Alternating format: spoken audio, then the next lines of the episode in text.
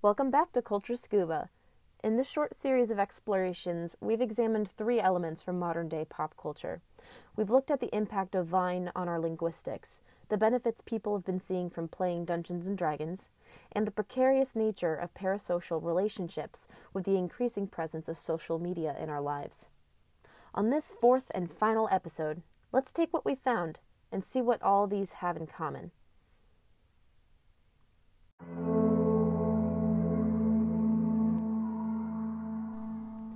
Our first episode, I had asked a few college students to talk about their favorite vines. I was surprised to hear that almost everyone I spoke to did the same funny thing. Without a title that would succinctly describe the vine the interviewees wanted to reference, most everyone forwent a description and instead simply went for reenacting it. This could partly be because acting out a six second video may be more efficient than full on describing it, and it's the next best thing from using a title. However, the way that people reference vines is consistent with how people use and reference all sorts of memes, including text posts and even sound bits from songs.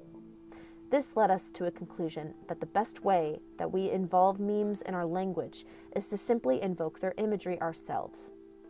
But now let's ask What's the point of doing that?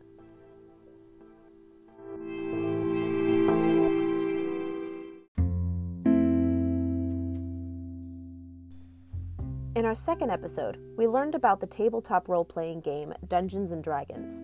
More specifically, we learned about the social benefits of playing D&D, such as required socialization, cooperation, vulnerability, improvising, and more.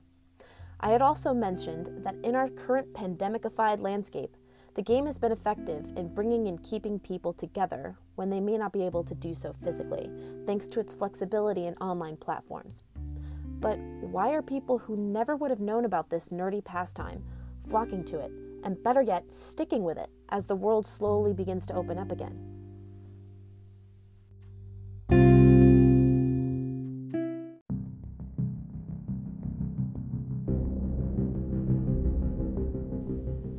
Our third and previous episode, we discussed parasocial interactions and the relationships formed from them, those one sided bonds people may feel with public figures. We explored what they are, why they're becoming more and more common, and what to do to navigate parasocial interactions healthily. But again, there's more to this. Why bother thinking about this parasocial stuff? Why should we care if we really want to be friends with an influencer who liked our tweet that one time?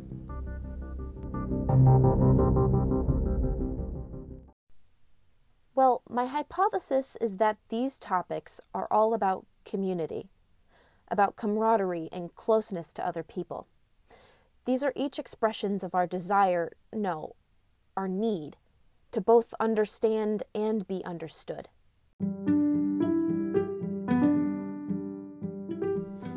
Using imagery to reference memes allows us to more vividly experience and remember them, strengthening the bonds we have through what we find funny.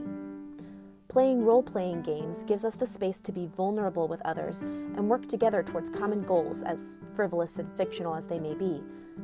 It's common and dangerous to fall into a false sense of security with parasocializing, but it's testament to how dedicated we are when seeking connection and social fulfillment. I really do think that what ties all these things together is coming together and creating community.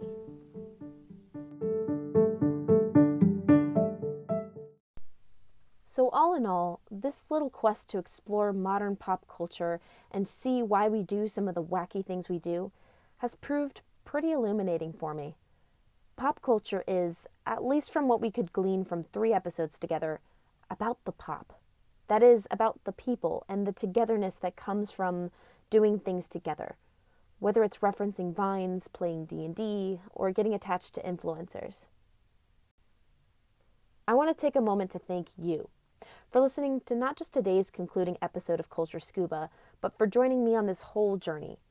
Thank you very, very much, and may your future explorations prove to be just as fun and fruitful as the ones we've had together.